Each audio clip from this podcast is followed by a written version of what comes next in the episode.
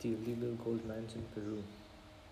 Owned by rich, unknown entrepreneurs, they hire over 30,000 men throughout the country and make them work all day. Since these workers are mostly poor, they need that little money to feed their families, and sometimes they only get a small amount of gold to take home and sell. However, this encourages them to continue working here. Workers work for over 12 hours every day in these mines and they are underfed. But you would think after working for so hard and for so long, they would be paid high. But no, they are still paid in small amounts. And since this is their only source of income, the workers have no choice but to work illegally to feed their families. Another reason why gold mining is illegal is because of the environmental damage. It damages the environment in two ways. One, when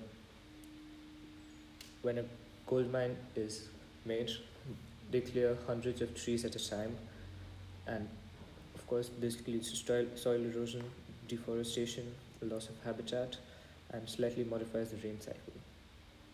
However, this is not the only problem damaging the environment. To separate the gold from its ore, workers use pressurized water and mercury,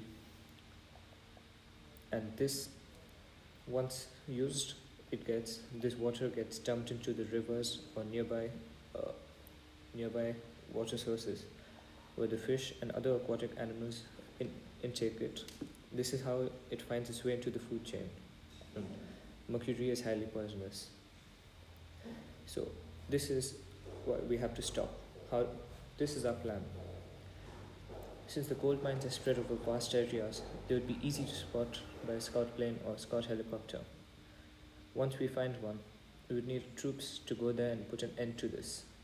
To what? To the gold mines.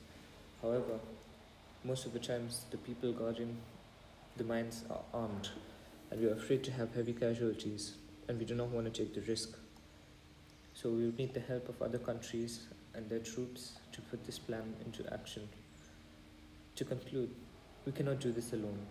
We will need the help of other countries' troops to win this war against illegal mining.